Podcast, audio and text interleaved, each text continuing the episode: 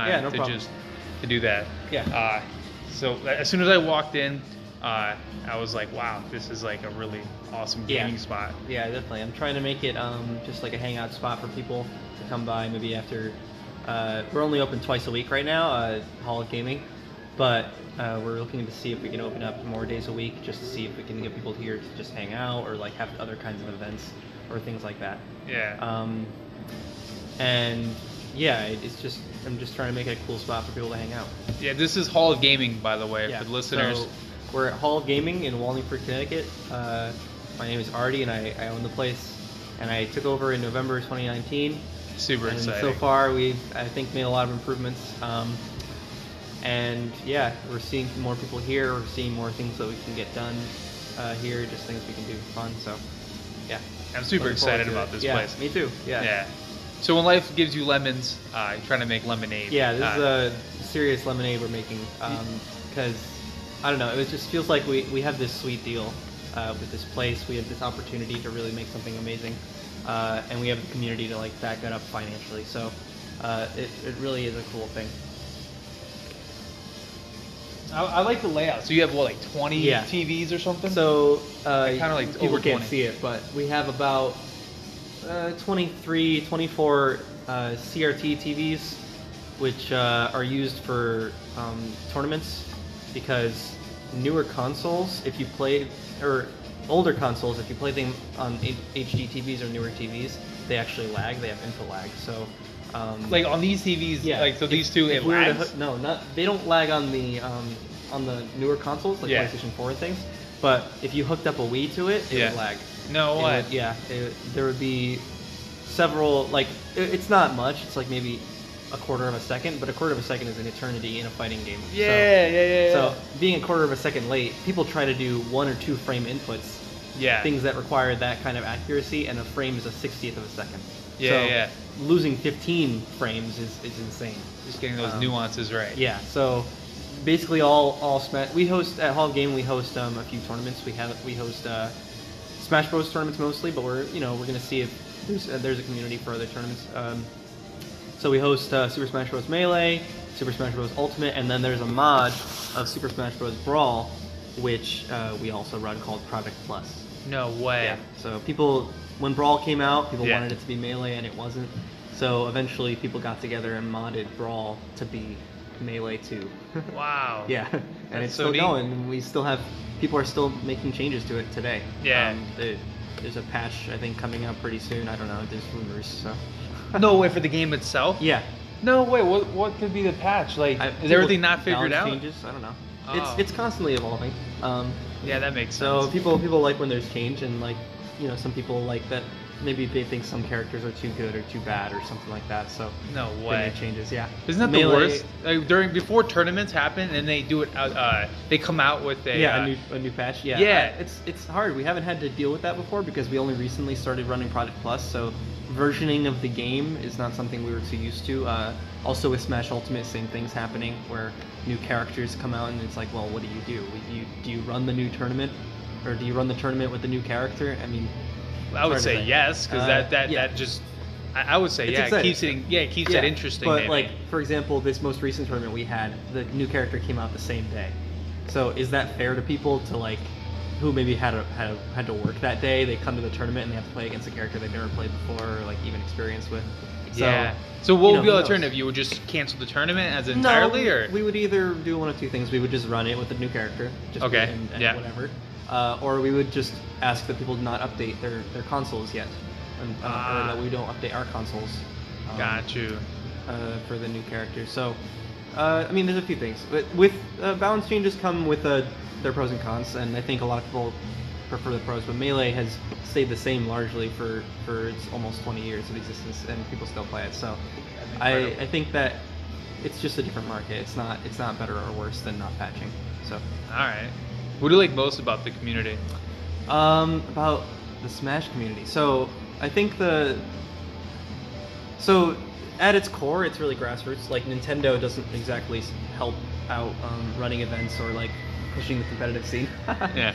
Got the chair going up now. Uh, so it, it, Nintendo, since Nintendo doesn't help out, it's all grassroots. Everyone is here just because they love the game. There's no money in it. Like they they just want to uh, come and hang out and play play a game they like. And the game kind of attracts a person that puts a lot of their own work into it. And like immediately once you once you meet someone who has also put a lot of work into something that you love, then you have this connection, um, which is I think really cool. Uh, and you know, there's just a lot of people. I, I've met so many people from across the country uh, playing this game and traveling to tournaments. Uh, I've been to a few. I went to one in Detroit. I went to one in Boston. I went to one in Atlanta. No you know, way, the yeah. traveling opportunity Yeah. is real. So you go and you you hang out with these people across the country, and you don't know these people, but you sit down, you play Smash with them, and then it's like you immediately can just have a conversation. It's really personable. Um, and I met a lot of friends, my friends that I do other things with. You know, they they they're from Smash. Like I met them at tournaments, and then we're just like, hey, do you want to do this other thing? Yeah. And it just you kind of build up. I don't know. It's really nice. Uh, it's just it's just that you you come for the tournament, but you stay for the people. That's what I think. Come for the tournament, stay for the people. Yeah. I like that a lot. Yeah. Yeah. Yeah. yeah. Um, it's just, it's a good time, and I think that Smash is a game that, where if you put more work into it, you absolutely will get better. Like, So like you put in Um, those hours a day, you put in those eight hours a day, and you can get to that level where you need to Yeah. build muscle memory. eight hours with- is uh, definitely a lot. for any pro any professional gamers, Yeah. that's that's chump time. That's That's, like a day off. Yeah, it yeah. seems. like, I I feel like I don't know. So the research I've been doing, looking into esports, the actual gamer puts in. Let's say they start their day at like eight in the morning. They put hour, two hours into scrimmages, or, or however the competitive scene is. They put it that they take an hour off, two hours in, an hour off, two hours in, an hour off, and then get time gets to 8 p.m. Then they do the rest of solo practice. Mm-hmm. Like that's when it when it's like team uh, competitiveness. But Yeah. for for it's all solo for Smash, right? It, it's more like Uh, yeah, solo so dolo. there's one v one, and then there's also doubles, which is two versus two. Yeah. Uh, but singles is uh, generally considered to be the more competitive uh, tournament. Yep. So doubles is is just is also competitive. It's just people have cared more about singles. when was the um, last tournament you went to? Uh, well, I mean, a local. Uh, this Okay, one. that counts. I went on Thursday. Yeah. live in the I- I've- tournament. I, probably attended here every single week for the last like four years or so. Holy Well, that's missing, wild. missing a few, yeah. No way. Um, that's here and there. dedication. Yeah, and I'd say that's all, that's a, that's the same for a lot of people here. W- would you Um, say that these tournaments are like one of the better ones you've gone to in the last, Uh, like just the quality and the way it's set up? of Gaming? I mean, I'm totally biased, right? Because I own it, but I think that Hall of Gaming is easily the best one in Connecticut. Um, Wow. There's only two or three, and Hall of Gaming is just just by the numbers. It's obviously got more people here, and so yeah. therefore. It'll be What's your fun. Facebook page called again? Uh, my personal fund or Uh, no, for the for the uh, yeah. Hall You can look up Hall of Gaming or Hog H O G, um, and you'll probably be able to find it. So. yeah. Uh, and if, if you're looking to play any sort of Smash game competitively, basically you would just look on Facebook, you'd search for your own scene's Facebook page. I think I remember some post somewhere on Reddit or, or Smashboards or something that said, like, that had like a list of all the Facebook pages for all the different regions, so you can Yeah. easily find it. But if you just search Smash and then your state, it's probably you probably got a good chance of, of Yeah. making it, or at least finding out from that page where you should be going. Um, so Connecticut Melee is a, is the page that people who play Melee in Connecticut. There's also Connecticut Smash Ultimate and uh, Connecticut Smash Bros for Project Plus. So there's a few there's a few places. So if you're interested, it's out there. Um, just gotta Yeah. kind of look around. What's uh? So you feel free to answer this, but like, what is your passion? my passion. I, I think that I get a lot out of facilitating a good time for other people. Uh, so that kind of like, I would always like host events at my own house, just hanging out with people. Uh, not cool. tournaments, but just like people come and play games, and and like that kind of. I, I took this over and I get so much fulfillment out of like creating this space for people and like kind of improving it over time. Wow. And a lot of people have given that to me by expressing it. So it's Yeah. it's, it's just a good time. Uh, but my passion, I, I you know, for facilitating this space, but also like improving um, my own skill level in in uh, in a in some tournament level uh, in some uh, tournament. I'm, I'm missing the word. It's fine. Yeah, yeah. Take your Uh, time. getting better at melee. So it's just uh, like I haven't had it recently because I've been doing this, but I think Yeah. that uh, ultimately, there's no better feeling than putting in a lot of work and then getting some big win on some player that people think is better than you. And Wow, yeah, you're the underdog, and, yeah, and underdog take, story. yeah. It's crazy, and I, I've had that happen. Um, I went to a national tournament in Boston. It's called Shine, and at Shine there were over like a thousand people competing. Yeah? And yeah, and I was on stream against No this way. against this player from uh, Washington, D.C., and he was seeded higher than me, and I ended up beating him in such a nail biter, like game three last last uh, life, and um, and just like the the euphoria you experience when you get that win, and then you turn around, there's a crowd of people. Like, No way. Yeah, and and like thousands of people were watching online and things like that, and it's just like, oh man, this is The energy was is- up. Yeah, this is definitely like the best thing ever. So um, there's no feeling like it. I, I already said that, but I really want to express that because uh, competing is, has brought me so much, uh, not just like fulfillment and getting better, but also being a part of a community. Uh, and and I'm kind of biased trying to like push for that because I own this space, but uh, Hall of Gaming is a nonprofit and it doesn't it doesn't I don't make any money from Hall of Gaming. It, all Yeah. the money, all the profits that go here, uh, all the money that comes here either goes to paying for the venue's rent or the snacks or like paying people to run the tournament. Um, and then all profits go back into improving the place. Okay. So over the last few months, we've, we've put some money into it, buying new, like uh, new consoles, new uh, just a bunch of quality of life things uh, that we really needed, like some more chairs and things like that. So Yeah. uh, I really like the chairs. You got the variety of chairs. You can pick and choose. It's it's kind of crazy. It's like it's like a ragtag group of chairs. We didn't buy them all at once, and so Yeah, yeah, like yeah. people bought them when they were when they were you know a good deal or something like that. Yeah. Um, people bring in their own chairs and just leave them here because you know that's what happened with some of these gamer chairs that where they lean back. So Yeah. it's just kind of old chairs. But yeah, it's funny the chair thing. Um, so we have a bunch of chairs, and over time chairs just break naturally. So uh, we we've broken some chairs, and over time, we kind of just didn't have anything to do with them, so we just threw them over here in the back. I took they're not here right now, so I'm Yeah, just yeah, yeah. into it. But it just got to be such a problem because this entire space here was just chairs. It was a chair graveyard, and uh, so there was no solution to it because the dumpster out back is almost always full, so you can't like throw them in there. And I can't I can't put them in a truck. I don't have a truck, so I just put like a few of them in my car. I take them to my own apartment and throw one in the trash every week in my own trash can. No way. Until they're all gone. I've got like six left. So Oh, okay. yeah, there were like so there were like 20 or something when I started. You're, you're whittling it down. That's, that's Yeah. taking initiative. Yeah, man. I mean, something had to be done. Like we need the space because right now we have other things there or storing things there. Yeah. And that that was just not possible before. Um, Right, right, right. And so that that little this rack thing was just taking up a bunch of space. So yeah, and speaking of like putting in work uh, here, I've had a lot of people. So the community is really grassroots, and like like I said, and so everyone's willing to like pitch in. Um, and so right when I took over, literally like 30, 40 people came up to me and said, "Hey, if you ever need any help with this place in any way, let me know, and I will I will come down and help you." So we did that, and uh, we this place had like never been cleaned since uh, Okay. in the years that we've been here, like thoroughly at least. So the first weekend that I took over, I just had a bunch of people here, and we cleaned up. Literally, just we had like a cleaning session all day. Yeah, yeah, yeah. It's so silly, but uh, I had literally like 13 or 14 people show up, and, and just we just cleaned, vacuum scrub things, you know. And now it's pretty nice. It, it really felt like we improved uh, the atmosphere. And like that's the same same thing. We had people when this all these chairs were here, when we, we moved a bunch of furniture, when we needed to rearrange the room. Yeah. Uh, people were willing to help out, and I think that um, that really like is the sentiment that ha- people have in this community, where it's like, oh, I just want to help this place be really awesome. Um, The culture. yeah, it's the culture. Yeah, getting the culture right isn't always easy. Yeah. I don't feel. Uh, Yeah. But but once you get that culture and the right people, it, it goes a lot smoother, and you can scale it because you have that core Yeah, core culture. definitely. Uh, I think it just comes from the fact that you can't play these games at home in the same way that you can in person. So Right. It's a whole uh, different vibe to yeah, it. like uh, other popular games like League of Legends or Dota, like you can play at home, and maybe you you have friends that play, but you don't get together and play.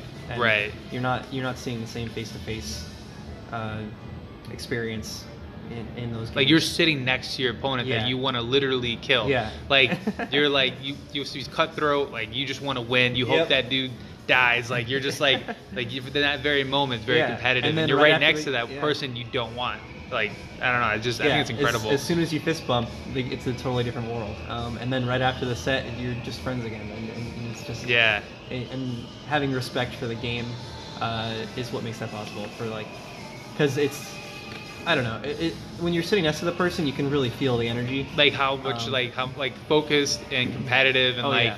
Like, You feel that energy. It's like I, I don't know how to explain it. Could you explain a little bit how Uh, that energy feels? Yeah. uh, So when you're playing against someone and you, you feel like how they are feeling, maybe they're frustrated, maybe they're confident, and and that really makes you feel differently, and it makes you play differently. Um, so You feed example, off it. Yeah, you feed off of it sometimes. So sometimes I'll be I'll be like I'll get a couple good hits in on someone, and then I will feel that they got frustrated or they feel like disheartened, and then that powers me up because I know that now they're gonna be a little less confident. They're gonna be they're gonna miss a something they might not have otherwise. They're gonna you know make a mistake soon. So it, it it's like and the same thing goes the other way. If they got something really good.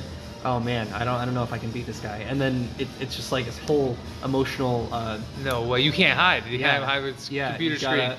Exactly. And- so yeah. you, you and there's no you, you have to respect your opponent or else those things will really make you crumble. Um, so if you have respect for your opponent and saying, okay, they are they are a very good player. They, they practice just as much as me and Yeah. they deserve a win if they get it. So What got you into the gaming scene?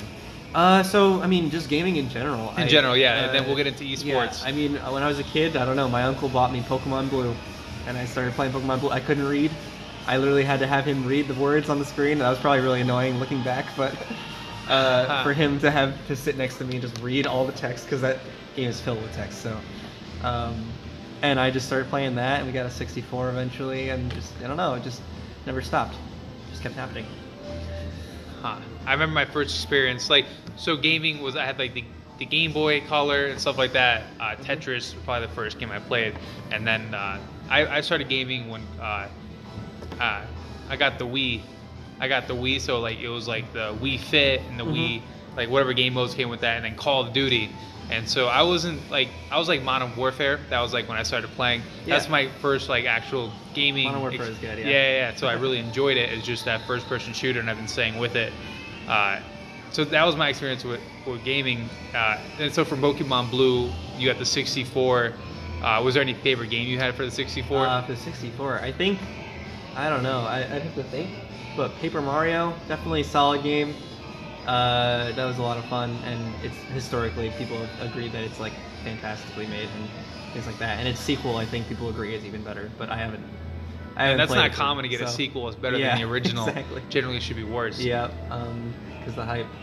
Uh, yeah, I mean, it just never stopped. You know, I got a 64, then I got a PlayStation, Xbox, and then it just kept going. Eventually, got into gaming on the on the PC, uh, which is basically just better. Uh, it's more expensive, obviously, but it's just a better experience. Like you have the ability to infinitely scale like how game how good the game looks up to what the, develop, the developers intended. So, um, and like there's with a good enough setup, there's no drop frames. Like some some games on the Xbox, like if you're playing Borderlands 3 on the Xbox with two people, sometimes it lags, and it's just it just like you know.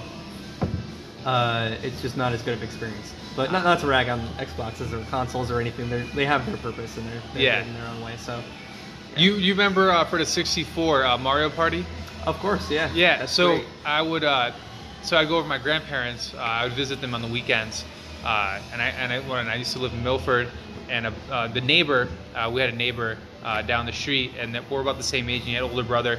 But every other weekend, we would have uh, all the neighborhood kids come together and play Mario Party, and so there were about ten of us in his Wow. basement, like similar to this. And, uh, and it was like it was just like it had had different computers and it had TVs and then we would just play Mario Party. Wow, uh, ten of 10 us. people yeah, Party? yeah, just So- kids. Like kids are on the same age, so the age of like 13, uh, just playing Mario Party. Yeah. So how did that how did that work logistically? Like there's, there's take more than one turns. console. Oh, okay, no, we would take turns. Yeah, Yeah, it was like okay. patience, Wow. and we would watch each other, root for each other. But it was, awesome.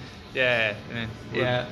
hide and go Um, seek in the basement. And, but uh, but it, was- the Mario Party for 64 was like, I'd say the highlight for the 64 for my for my experience. Oh, yeah. We we actually I actually had um, Mario Party and I don't know where it went and I was gonna bring it here, but I I honestly don't know where it went. I had Mario Party, Paper Mario, Donkey Kong 64, That's and for some reason all these games are missing. I don't know where they are, but Right, once I find them, we're gonna have some more solid games. Donkey Kong 64 definitely also great game.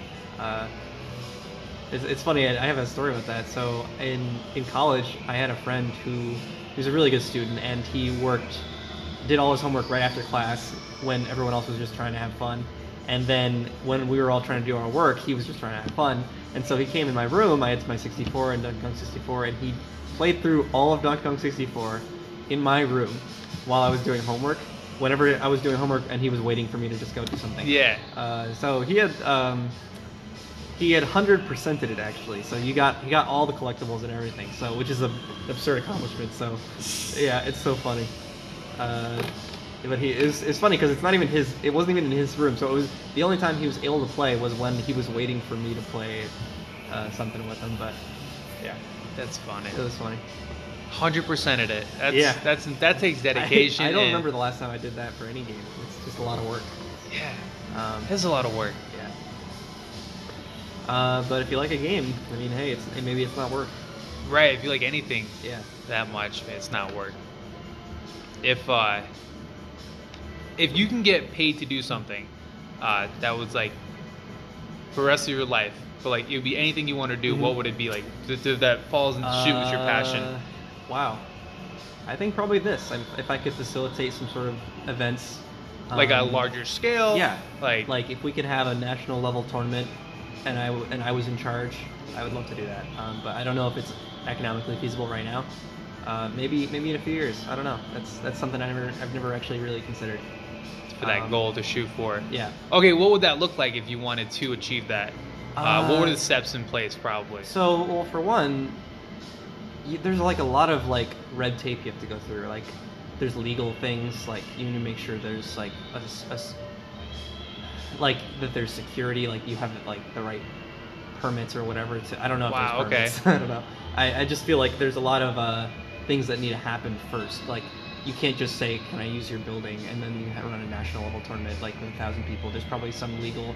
Connecticut requires something when you have over X amount of people in some space. I don't know, maybe. No, that makes sense. There's something. There's Yeah. always It's just like Connecticut's of- taxing roads uh, on highways, so Yeah. like putting tolls there. So anything's possible. Yeah, um, so who knows? And like, with just renting a space that could even hold a thousand people. Sounds like a that's- That's expensive, and it sounds like a big risk. Um, like- Right. Like, I know that Shine, it's a it's the one of the nationals, and it's in Boston. Uh, I know Shine ran like a couple tens of thousands in the red the first year, uh, just because like they had to like put a lot of money into uh, renting the space and like making connections and Yeah. things like that. But I think over time it got cheaper because of those connections Yeah, right, right. So it was and about, like they were able to like make contracts like hey we'll do this for the next three years if each year is cheaper uh, or something like that so logistically like and like where would it be where you know you'd have to plan around like other events Okay. you can't make make 'em- i can't make it like the following week from another event you know and, and it's Right. just the scheduling thing um, yeah like a lot of things to plan out um, but I think financially is is is the biggest hurdle because I, I don't know if I can swing ten thousand dollars in the red right Yeah, now. So. yeah, yeah, yeah. but maybe a- in a, maybe in a few years, um, I'm very lucky to have a software engineering job, so I, I make enough money where this place is like easily uh, like comped if, if it were to um, die down. So, Okay. Uh, it- it's I'm not too worried about this place financially, but bigger goals like that, I would be uh, a little hesitant at least. what is your main occupation? You said. I'm a software engineer, so. I, I write code for a, Oh, big, I love a it. big health insurance company. Okay, the, uh, Hartford. uh, they are near Hartford. They're Cigna. Gotcha, gotcha. Uh, yeah, yeah, yeah. I was just talking to uh, somebody who does. Uh, he came from Canada. He's my Uber driver the other day. Uh huh. and uh, what was it? He did something with. Uh, I I don't even remember. Never mind. It's not even worth it. But it was uh, similar to that. But he did something with uh, the uh, Travelers Agency where Oh. they would uh, track everybody, uh, access to like their passwords and whatnot, and then if they would time it how long it would take for the uh, to register in the system. If it took more than like a micro, like uh, however quick that is, it's a super quick process. Um, and if it was there were delays in the system, they would identify and correct the problem. Mhm. But uh, for for your I for software, um, like you, do you like create apps and stuff like that? Have you or Uh, so for Cigna, what I specifically do is there's like a system. Uh, this is kind of boring, but This is there's a system that they have in place to provide better healthcare for people. So they they provide financial incentives to hospitals and other healthcare providers uh, if they make sure that their patients don't come back. And where do you Um, on the IT side of that? Yeah? I, I write code that facilitates that process. So that whole process that requires a bunch of data uh, to be like analyzed and things like that, and these algorithms to determine how good these healthcare providers are doing this. Okay. Um, so I, you know, I don't write that whole process. We have a whole team that does stuff. So Right, I, right, I, right. I do very small things that are related to that. Have you So- have your own? You have you ever like written your own algorithm? Uh, Like yeah, whether it's for like taking cooking uh, recipes off the line and then having an algorithm that just circulates that. Yeah. Or, Um, so uh, algorithms are, are just like equations. So algorithms are not like programs oh, themselves. oh, maybe I'm thinking of something Uh, else. It's just like a process that you would follow. But that's not like a wrong question. Uh, I have written algorithms. There's uh, algorithms in college. I had to take a whole class on algorithms. That Okay. Just, like, it's just like math in programming form. Like Gotcha. What is it? also- what's that called when you you from a website and then it automates itself?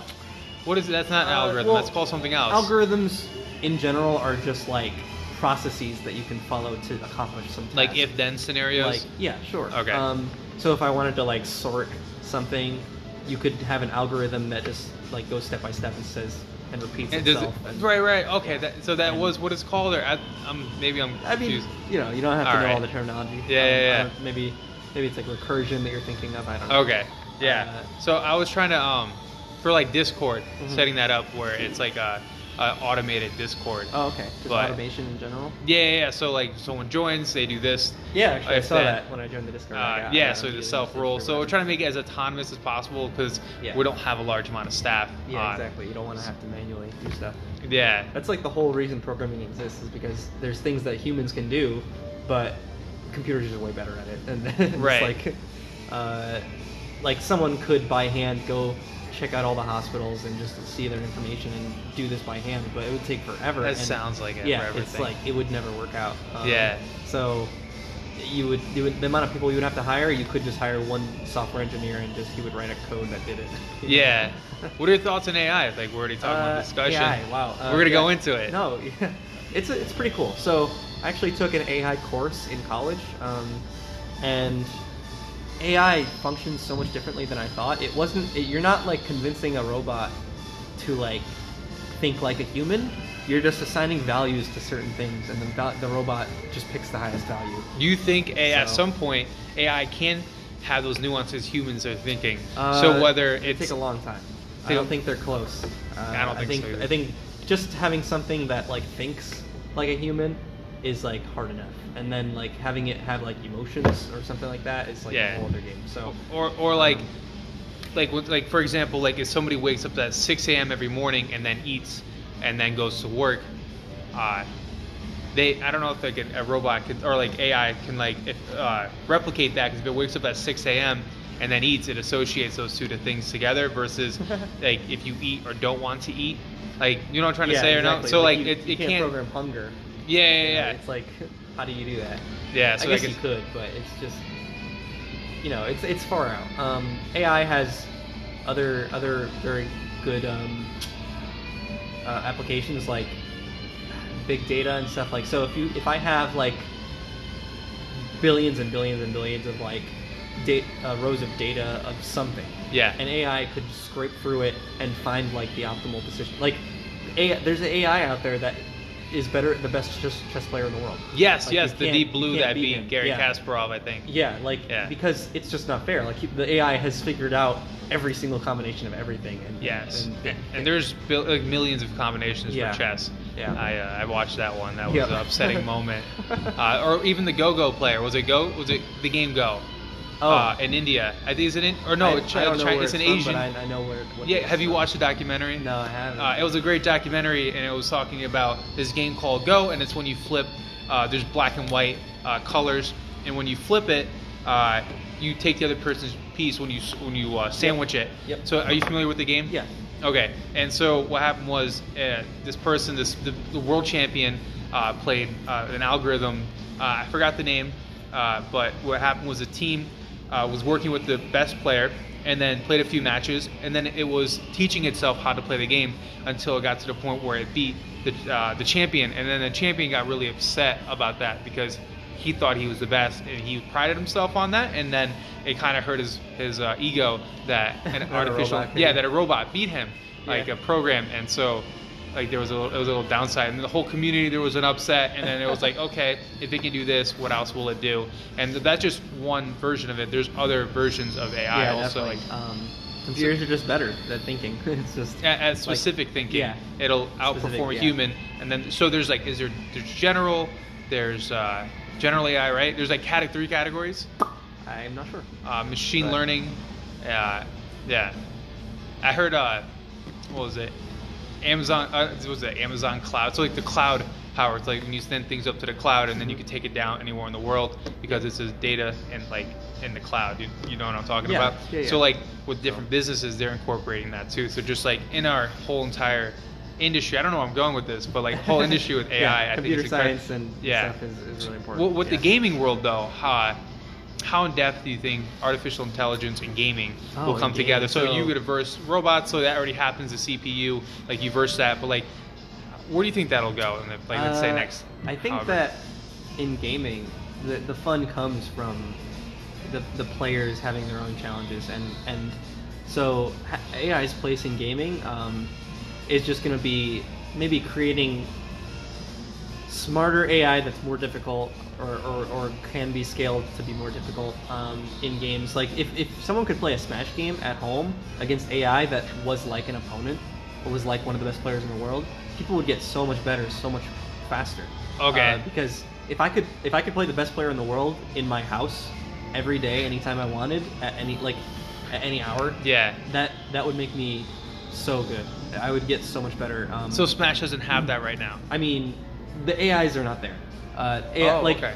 computers are like a joke. Like if you if you fight a computer, it's like obviously you should be destroying them. It's not even close. Okay. Uh, but so yeah, I'm pretty sure anyone who, anyone who comes to this event, they're gonna be destroying level nine computers like they're nothing. So Wow. Okay. yeah. yeah. Yeah, we've been playing for years, so it just it works like that. But if if someone could make an AI that could play Smash and was better than me, that that's just an avenue for getting better, and and I think that that would be really cool. I'm not sure it's there yet, but I and I'm not sure anyone's working on it. But I don't. I don't. it's been around for a while. Maybe yeah, not. I I actually did play um at Shine. I keep bringing up Shine because it's just the one I've been to.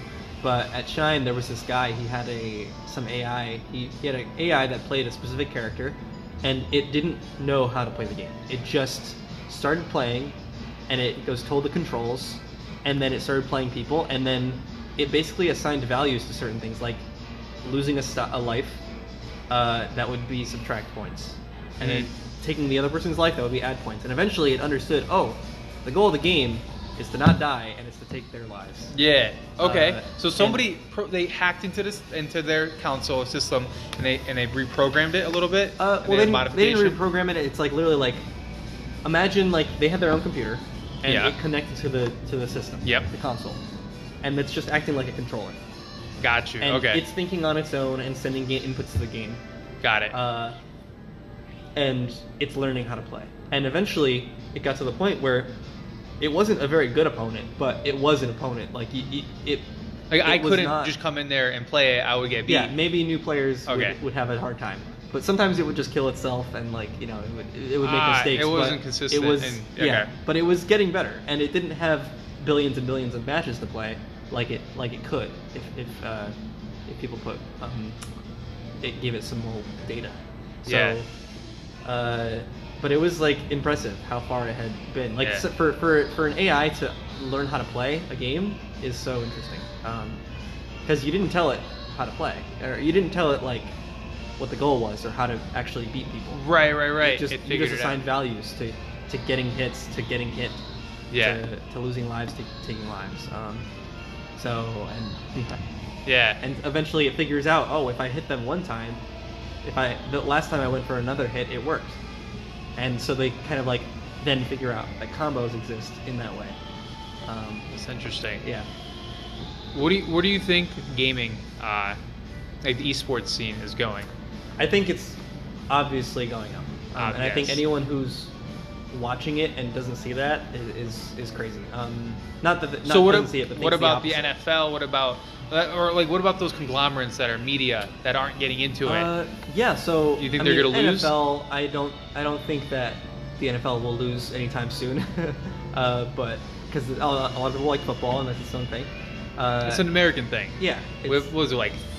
Maybe 300 million I- viewers. I'm not sure, but Yeah. I, I wouldn't be surprised. Esports So, right now has over 155 million viewers. Yeah, yeah. Uh, that's just Uh, esports, which is a drop in the bucket. And. I'm pretty sure it's it's like gaming. coming up every single year. Um, Yeah, exponentially like year over Dota year. and League and stuff like that. They're getting really big, and even Smash. I think for Genesis, oh man, I don't want to sound crazy with the number that I'm throwing out, but it was easily tens of thousands of people watching Genesis, which was a Smash Bros. tournament that happened last weekend. wow. Um, Okay. Uh, on what yeah. platform were they watching? Uh, on Twitch. On Twitch. Yeah. Uh, I think we mentioned earlier that uh, so like the Call of Duty, they uh, thought out the tw- uh, they uh, YouTube got the Call of Duty League contract, Mhm. uh, but for for Twitch, that's like for hardcore gamers. That's always going to be around. Uh, was it one person or was it an association streaming?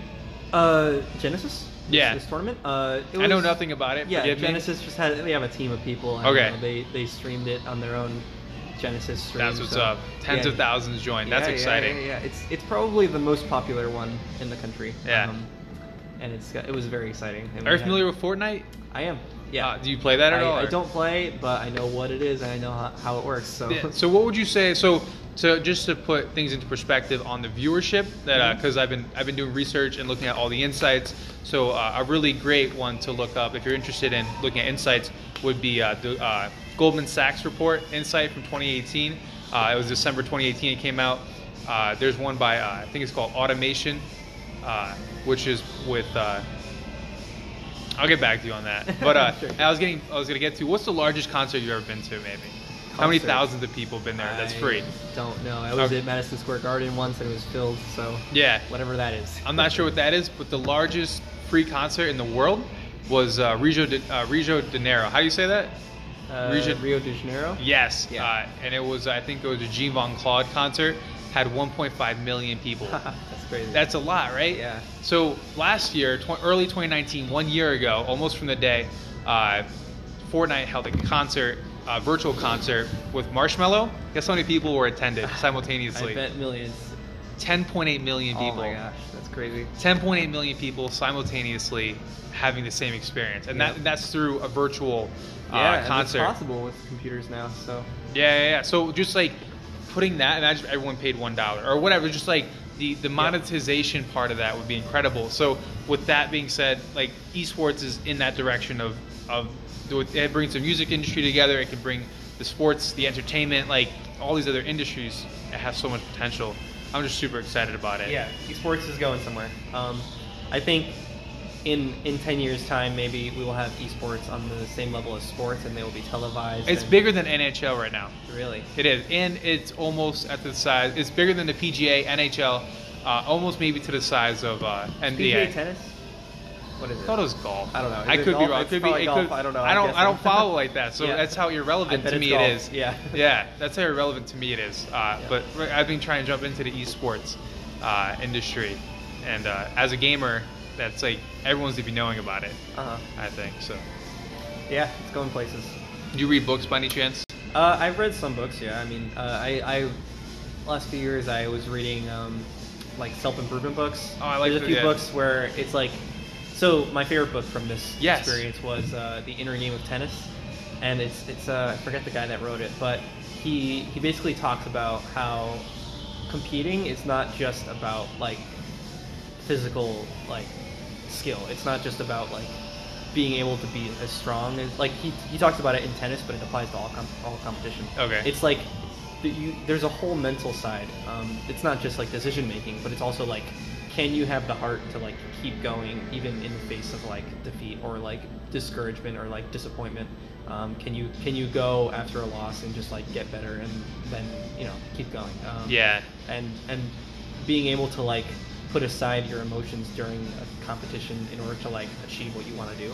Yeah. Um, and it's just like that sort of thing and he talks about it for hundreds of pages. so Wow, okay, yeah, that was the and- gist of it, Well, a few a few types of things related to that. That's valuable. and That's uh, very yeah. priceless. easily the best book I've ever read for competition, Wow. and there's a few of them that I read. So Yeah. uh, and it's just like there's so much to uh, shoot. Uh, it's it's a really maturing experience, get competing and not getting results, and then having this point where you're like, wow, I'm not getting results because I'm not being honest with how much effort I'm putting in or how I'm looking at the game. Maybe I'm getting frustrated when, it, when really frustration is not the correct response to like being uh, beaten. So uh, it's a whole a whole lot to it. Favorite uh, self improvement book and probably one of my favorite books. You heard of So, Timothy Ferriss by any chance? I haven't. What is he? Uh, so Timothy Ferriss, he wrote five bestseller New York Times bestseller books. Uh, he wrote a book on uh, the uh, the four hour work week. He Mhm. wrote the four hour body, four hour Four chef. Hour Work Week, yeah. Yeah, it's incredible. It sounds so appealing. It's a catchy title. it's a great book. I, I listened to it. I've read it. Uh, I don't do it because I don't have it, but I've taken his. Uh, so I, a little gist of it is um, he talks about uh, freeing your time up. So instead of uh, having those 45 minute uh, meetings that are pointless, you batch it and then you hold it for 15 minutes and then you do what's important. Uh, instead of everyone coming to you and say, hey, can I get this done? You'd be like, is it important? This, that, and a third. Uh, and then for emails, like I don't, you probably check your emails. Mhm. It's just like when do you check your emails? So it's like you check it once a week, three times a week, and then hiring a virtual assistant if you do have that kind of uh, uh, things going on in your life where you can have that uh, to respond. So if you're selling a product and it needs customer support, you can hire a virtual assistant so you don't have to pertain to that if it's easily uh, scalable. Mhm. So like he just goes over little things uh, that uh, that save you time. That was a four-hour work week. Uh, and then he had the four-hour body, which helps you in six months get to a professional bodybuilding level. So like Wow. if you want to, so like I don't bench too much. Uh, I'm not exactly that strong, Yeah. but uh, if you want to put 100 pounds on your bench, you can do that within six months. Like he goes through the training program. If you want to be a top five percent swimmer in six months, he'll show you how to do that. Uh, if you want to learn a language in six months or a year, he'll show you how to learn. He can he'll, uh, breaks down that it's not important. It's not how much you learn is what you learn and the concentration of the material. Mhm. So learning a new language in three four weeks or learning Japanese in about uh, like a year or so, like just explaining how to do that. Uh, he, he took out muscle out of his leg. He's a world he's a world uh, salsa champion dancer. like it's insane. Uh, so that, that those books were really interesting. Yeah, people who can do more than one thing at a high level, that's that's crazy. 'Cause, Yeah. I mean, even just getting one thing at a high level, I, I can't imagine even getting there. Like, No, there's people who have done it, and you know, I can't imagine them doing it again for something completely different like that. Just so, performing all the time. yeah, just having the understanding of how to get better in general. Like, it doesn't have to apply to anything specifically. So when you go into tournaments, like what's your mindset? Like, are you, you have a ritual you do, or Uh, yeah. So ritual. So that's something Josh Waitzkin talked about in his Yes. book. Uh, so I remember in his book he had a whole he had a whole chapter dedicated to like a ritual that you perform before you compete to get your mind and body in in a state Condition. that it understands like oh I'm going to compete right now so I need to like play Yeah. my best and I need to do the things that I do when I'm playing well.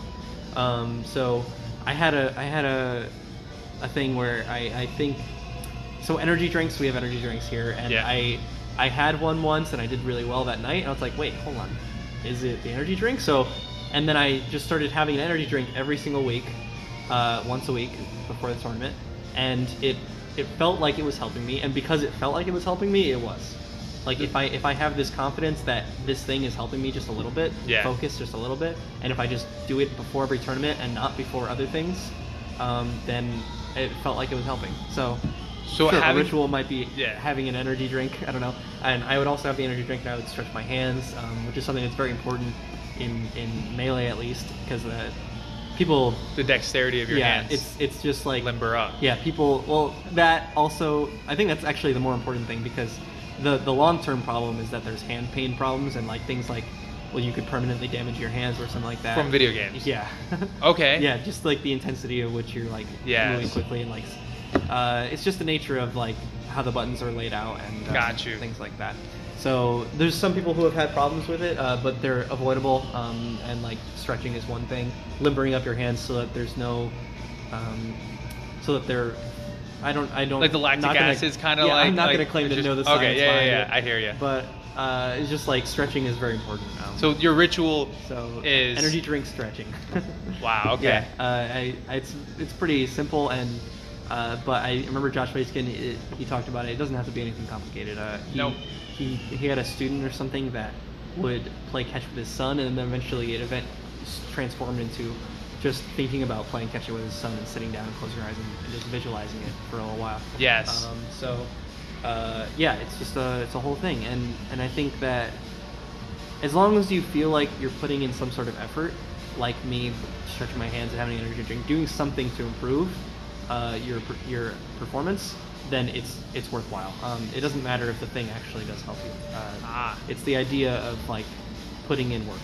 Um, got you. and, Yeah. is- and when you when you lose, lose the motivation to put in work, that's when you stop improving. I agree with that. Yeah. I don't have a routine. Like when I'm thinking back, like, I don't actually play Yeah. competitively like that. Yeah, Uh, I mean, if, if you don't, then maybe you don't need it. But you, you you perform at a much higher level when it comes to gaming. Like uh, if you were to take that same amount of skill or talent and put it into another competitive scene, like that you you would. I, I haven't seen you play, but I would assume that it's at that level. Yeah. For a professional level. Uh, I wouldn't say I'm professional, but I was at, at, when I was competing ranked in Connecticut, top ten. Uh, so uh, it was it was definitely something I felt like I was good at, or, I am good at, I rather. But uh, yeah, it's it's it's definitely. I forget what, how you started that conversation. uh, with was- the uh, is your that- routine or ritual. Oh, routine. Yeah, uh, it's like uh, you said. Well, after that, you said uh, that you hadn't had a routine, and then you said something else. I don't get into. I'm not at the competition level Yeah. like you are. Oh yeah, yeah. Okay. Yeah. Um, yeah. So I With was- anything. I compete, and I feel like that that routine helped me, um, and it helped me get better over time. So. Do you have like a uh, a routine in the morning with the first hour you wake up? Uh, Is there anything yeah, you that's- special? That's a good thing that I should do. so no Yeah. is the answer. But no. Okay. uh, like having a routine in every aspect of your life. Like I was able to treat competing in some way that's like, okay, how do I get better? And like, how, how I know I failed in this way. How do I fix that for next time? like you have metrics to go by. Uh, yeah, and and in life, I bet I could do the same thing. Um, where it's like, okay, I, I didn't have breakfast today because I woke up late because of why? Because I slept, I fell asleep late because I was playing video games or something. You know, Yeah. Like, like breakfast is important, I think, and, and I, I have a goal to eat breakfast more consistently because it's like be later for work or have breakfast. it's like Right, right, the, right, right. The, the, the answer is always work because it's just more important in my life. So, uh, and and it's like if I could improve myself to wake up earlier to have time to eat breakfast and like you know uh, maybe that's something that I could apply the same thing to. Um, but I haven't done it yet, so just the, you reminded me about that. Yeah, uh, I, I don't have. I did have a routine until I started working second shift, Mhm. and I haven't uh, carried that over into it. But it was. I, I would wake up, I would uh, read for 30 minutes, and I'd make myself eggs in the morning, Mhm. uh, and then I would I would end up going to work. And this, I really like that, uh, just jogging the mental uh, brain. So Yeah. the books I would have, whether it's uh, Principles by Ray Dalio. Like, have you heard of that book? I've not, It's a fantastic book. What it's uh, so if you like we're having running an organization, or if you want to start something and just having core foundations, like a principles, life principles that Ray Dalio, he's a, uh investor. Uh, at one point, he traded over uh, what was it 500 million in one day. Uh, he made or whatever, however that worked. Uh, so he just he wrote a book, uh, Principles, uh, a few years ago. Wow. But like, so like just read that book. I've been reading for the last like few weeks, and, and that's what I've been doing in the morning. But Mhm. not since second shift. But Mhm. routines are good though. Yep. Yeah. When is second second shift? Is it just like the evening? Yeah. So for me, it's from 3 p.m. to 11:30 Gotcha. p.m., Yeah, yeah. which isn't too bad. Yep. Uh, I mean, it's wintertime. I don't have too much going on. Uh, and the Discord community I'm part of, that's for the COD Mobile tournaments and uh, for the esports, Spike Esports Club is the uh, the organization I'm part of. Uh, we generally run at nighttime too, so Yeah. the competitive scene and the scrimmages and whatnot, uh, and the coaching and the coaches and the players are generally on at night. Yeah. Uh, so I'm at work when it happens, and then some still straggle on, which is fine. I just hired my actually my first uh, full time player. Wow, really? Yeah, like it's for like fifty bucks a week, but that's like this this kid's still in high school. Yeah. And, he, and he's like doing everything, but he's a really talented player, and uh, we're trying to groom him to be uh, take it somewhere else because he wants to, and that's the, only, the incentive I can give right now. And I Yep. just we're looking at hiring a coach. Uh, for it's literally for a mobile game, but I'm paying somebody hundred dollars a week to be a coach to uh, to other players to get that feel for actual coaching, and he knows what he's doing. He's been with uh, other professional teams uh, in the years, but he took a break and he's come back. But it's for a mobile scene, and so he hasn't had that experience. But game theory, coaching experience, it still translates. Yeah. that's so what we're hoping. What game did he coach before? Uh, he was with, uh, it was Dota 2, Wow. and he did. Uh, it was like a, a, a tier one team that he was like a, a second lead coach. Like he was, he wasn't the head coach, but he was coaching. Yeah. Uh, Dota 2, uh, what was it? Uh, team. Team Fort. Uh, I forgot. The, I, I don't want to say. Fortress? I want to say that, but it's definitely not it. Like I don't know why. Uh, Was it a shooter? uh, Overwatch? I don't know. no, it's not Overwatch. I forgot the name. Uh, he he mentioned it to me, but like, he's in a training process right now, uh, trial phase, I should say, uh, to see if he's cut out for it. Gotcha, but uh, gotcha. so like this for me, I'm trying to take this esports as serious as possible, business like. Yeah. Uh, we, we just uh, we're finishing up our business plan for investors, investor ready plans. Like we're trying to take this to the next level, and so like that's why I reached out to you, and and I'm really grateful for you having me Yeah, uh, yeah, come no out problem. here and saying yes, complete stranger, Yeah. which is really exciting. Uh, Yeah, I mean anything to grow the scene. So. yeah, so when life gives you lemons, make lemonade. Yeah.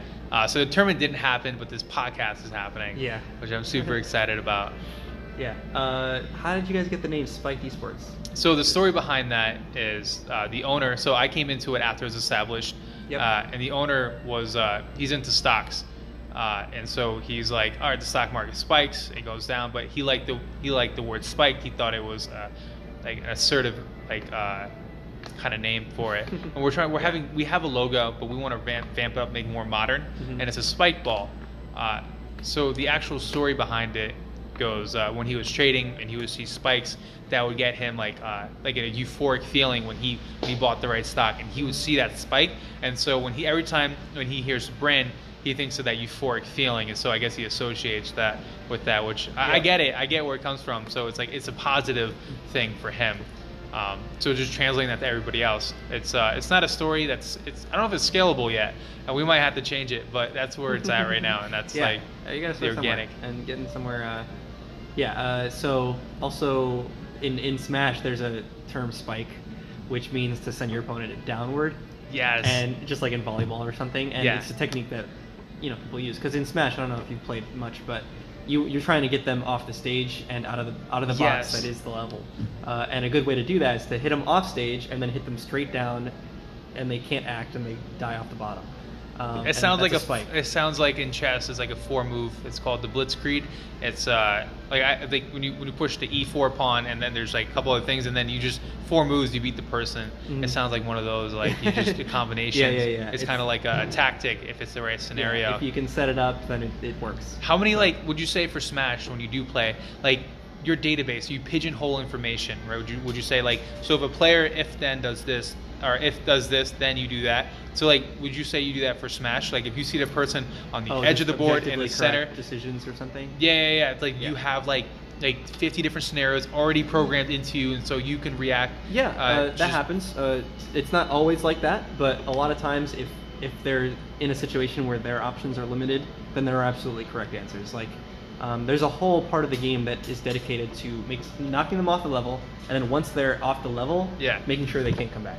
And right. sometimes they have so few options of the ways that they can come back that you can guarantee. You can eliminate all Yeah. those. So there's like 13 possibilities, and you know that's the only 13. and you do something just- that just kill- kills them all. So yeah, yeah. that that's really Um, neat. It's cool. I see that the, the time zone, so I don't know uh, how much uh, time you've got left on this. Oh, like four minutes. Yeah. But uh, I think that was. Is there anything else you want to add, or? Uh, no, just uh, hopefully we can get more people doing esports in general and like com- Yeah. competing in general. Because I think For Smash, too. Yeah, I think competing is a really, it's an amazing thing um, that I'm so glad that I got into because, like, I was just a casual gamer and then eventually, like, I liked com- com- competition. I like trying to be better. Yeah. But it was nothing like what happened when I joined this community, and, and it's just, it's just been such an experience for me, and I've grown such as such a per, uh, grown so much as a person, and it, it my the best years of my life probably. So if uh, I'll ask you one more question. Sure, uh, if you can have uh, a billboard and you can have anything written on it, what would it be? I mean, what would it be except a, an advertisement for this place, I, at Hall of Gaming? So, But if it was It- okay, let's say it wasn't advertised. What if it was just what your truth, your it could be actually anything. If you want to be advertising, it can be. Uh, but if you had a billboard, what was be on it? uh, well, if it, if it wasn't going to be an advertisement for this place, which is the ultimate goal, I want people to just come here and hang out. It's a fun thing.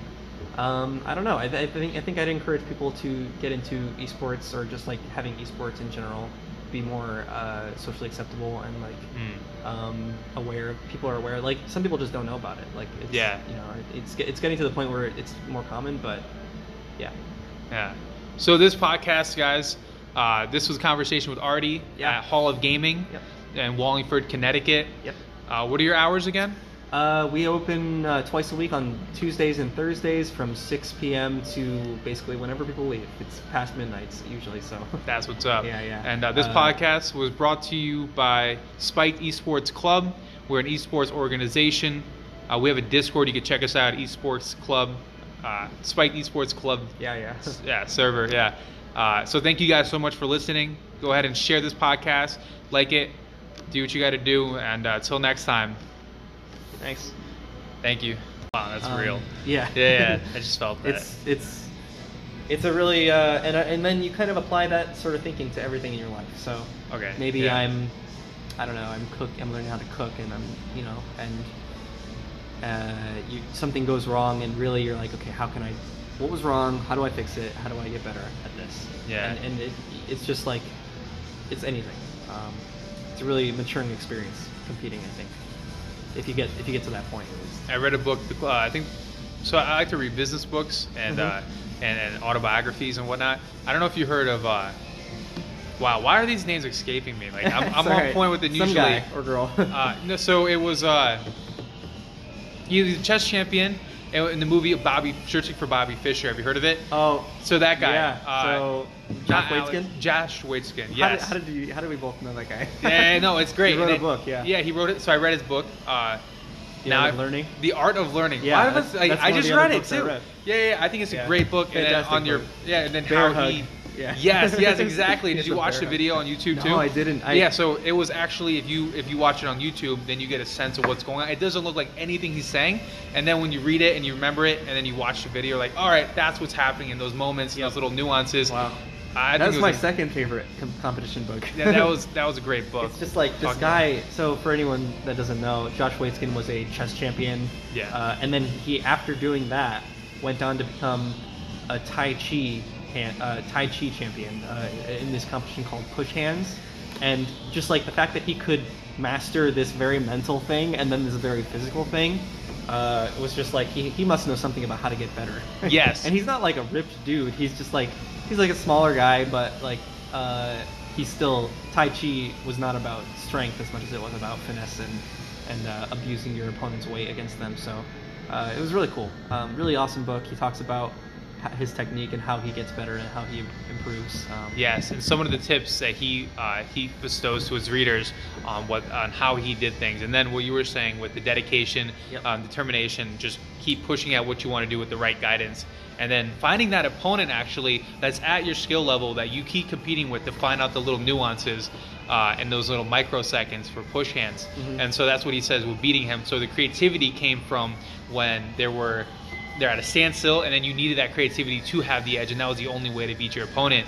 And then so for like Smash Bros, I would assume Oh, you're yeah. playing somebody who's at your skill level, and you think you're at the top, or you are at the top, and you're like, all right, so what gives me the edge? And then it's those inspiration moments that you can't be taught, and it all comes from intuition, oh, or seeing that slight gesture. You see your opponent's foot go to the right, and then you know like in that microsecond that you have to swing the sword or however that works like he throws up a block but you know to roll or however that like just those little nuances Mhm. uh, Yeah, those microseconds you, you see like uh, even in a game you see a little twitch from the player's controller or something you just capitalize on it Yeah. so like in physical or the mental world like it's just you just have to be in that zone Mhm. finding your zone i Yeah. think that was a great book It's fantastic. It, easily my second favorite.